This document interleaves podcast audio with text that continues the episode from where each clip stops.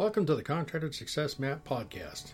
I'm your host, Bradley Hart, and I'm an expert on how you can get the most out of your contracting company. The reason I designed this show is to help you turn your contracting company from a people dependent money pit into a process dependent cash cow to have the freedom you dreamed of when you started your business. Every Friday, we're releasing podcasts with information to help you get the most out of your contracting company. Be sure to join us at www.contractorsuccessmap.com and subscribe to receive our latest articles and special offers. And the best part, it's all free, just for you. This podcast is episode number 84, and it will be about how high profit small contractors fund working capital with OPM. OPM stands for Other People's Money. Construction working capital definitions are complex and can take a lot of room to explain. And since we're primarily concerned about helping small construction companies like yours make a lot of money, I'll keep it simple and easy and to the point. Construction companies like yours need short term liquid working capital, such as cash, lines of credit, loans, owner financing, credit cards, supplier accounts, and other forms of money to conduct and maintain your daily operations. You see, small construction small construction companies like yours, with annual sales volumes less than $10 million a year and other, and other requirements, enjoy some benefits that are not always available to larger construction companies. Likewise, larger construction firms, more than $10 million a year in annual sales, can leverage economies of scale and have other forms of financing that you're not privy to. So, the larger your construction company grows, the more likely you could end up operating like a bank without the hundreds of ways to generate revenues from fee income and interest calculations that banks use. The most popular method, designed by investors and developers and shrewd business people who understand the concept of divide and conquer, is for small contractors like you to get little or no down payment for a construction project do all the work, including change orders, and then try like you know what to collect your money. You see, what often happens is contractors hate paperwork. And I understand that. Contractors like yourself typically prefer to keep everything in your head. And then when it comes to the, the time to collect your money, you find yourselves having to resell the job and talk your customer into parting with their money It is similar to the old bad bartender joke. Man goes into the bar and quote, "Hey bartender, hurry up and pour me a double before the trouble starts." And the bartender says, "Hmm, okay." He pours the man a drink. The man drinks it. The man repeats the scenario several times, and very quickly the bartender says, "Quote, Hey, there have been a number of drinks crossing the bar, no money coming back." Unquote. To which the man replies, "Uh oh." the trouble about to start. This is similar to the contractor who does a lot of work without getting deposits and progress payments. Hurry up, contractor, start my job. Hurry up, contractor, make these changes. Hurry up, contractor, do all this neat stuff for me. And you don't need a deposit or progress payment because that's not how things are done. Until the time you start running out of money, and that's when the trouble starts. It's been said, um, quote unquote, and you figure out what this came from. I'm not going to tell you, but it's been said, and I quote The value of services rapidly diminish after the services have been reformed. And that's when industry has been around since uh, just at the beginning of time. This is why highly profitable companies like McDonald's and Burger King and all fast food restaurants get your money before they deliver your meal. Now, compare the success and profitability of a McDonald's franchise to most restaurants where they deliver the meal and then hopefully get the money. It's a no brainer. McDonald's franchises make a ton of money. In fact, I understand it's somewhere in the neighborhood of about 25% net profit, but don't quote me on that. That's what I've heard the area of, which is not too bad. I like with contractors have a net profit on 20% or more. The 25% is amazing. Now, the least popular method is getting work orders and contracts signed and deposit checks before starting a project. Because most of us contractors, and I was a contractor for a number of years, were conditioned from childhood through adulthood and beyond not to ask for money. You were conditioned, you were told, quit asking for money. So you have this little mental block about asking for money. One way to handle that is to have a contract, boilerplate contract with clear, simple language. All change orders need to be documented with a scope of work and, wait for it, paid in advance before the change order work begins. Again, we recommend you hire a good construction attorney and have that person write your contracts. Now, let me cover that again. I hear this all the time. I don't have time to write a change order, let alone document the scope of work, and nobody's going to pay advance the work begins. And bless your hearts, I hope that you're not a contractor doing that. I hear that quite frequently. I have experience, I've done it, and we got all of our change orders documented and paid in advance. Was it a pain? Yes, it was. Was it part of our processes and our systems? Yes, it was. Surprising what happens when someone wants that change order done, they'll find the money to pay for it. If they don't have money to pay for it now, they're not likely to have the money to pay for it later.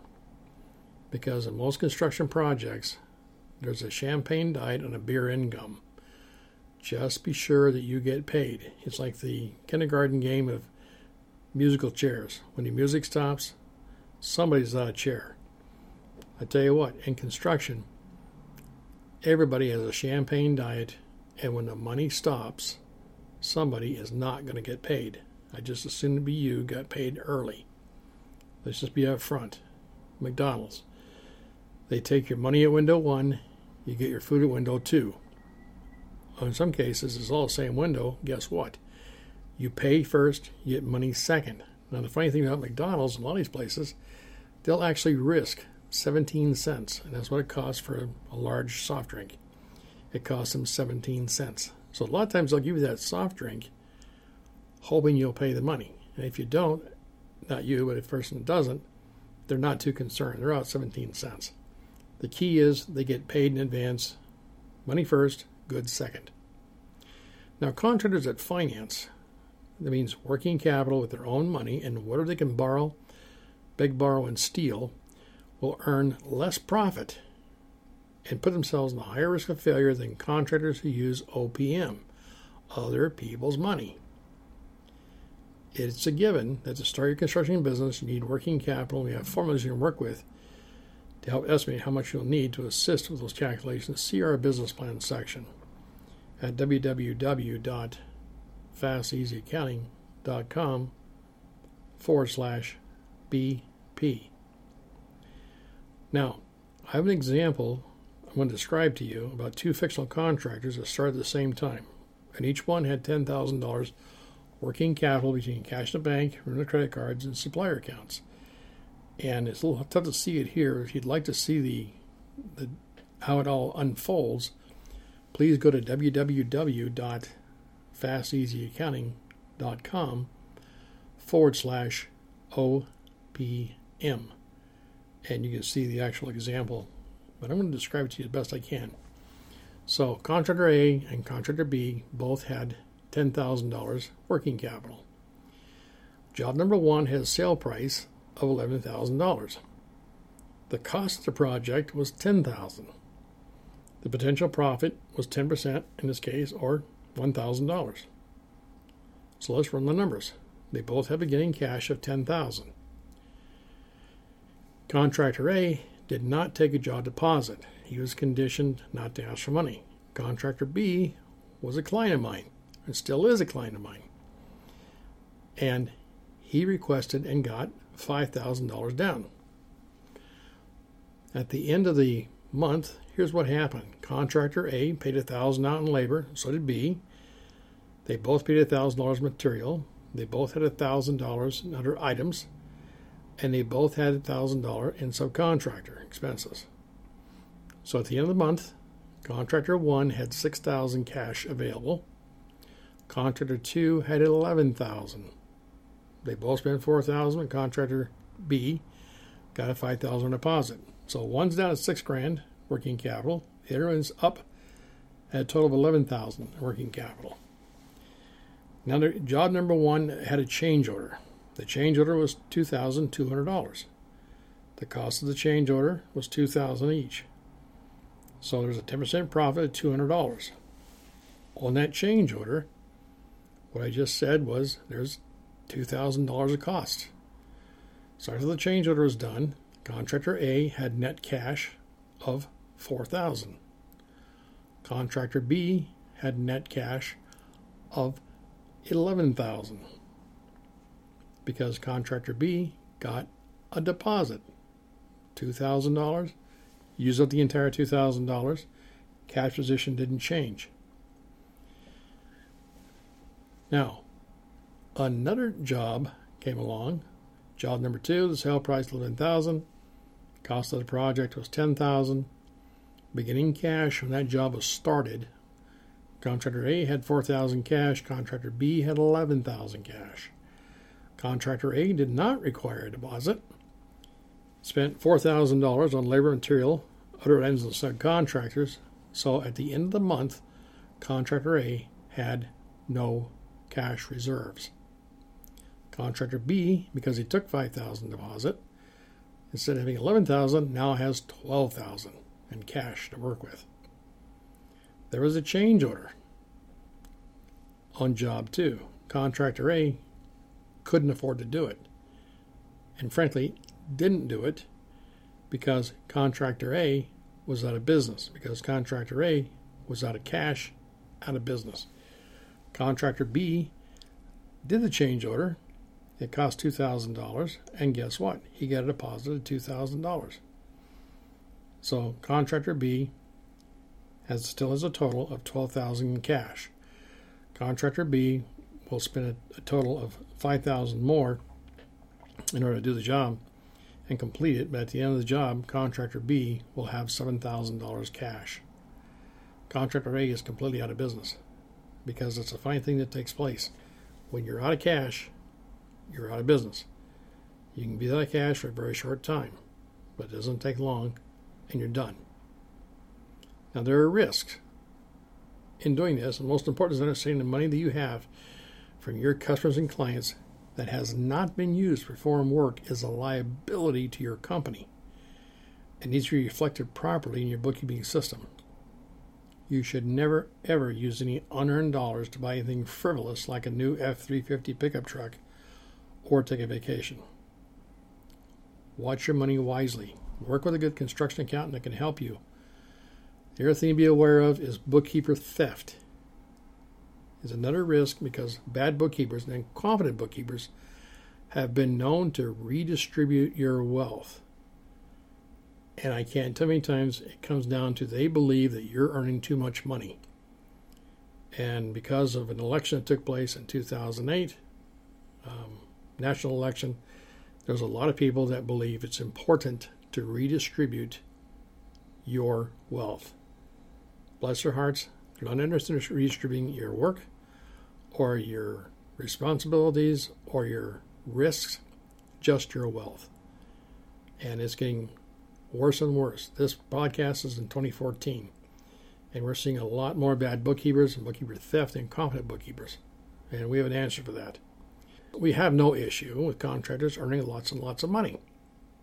Our bookkeeping system is set up so that we never have access to your money. We simply do your bookkeeping.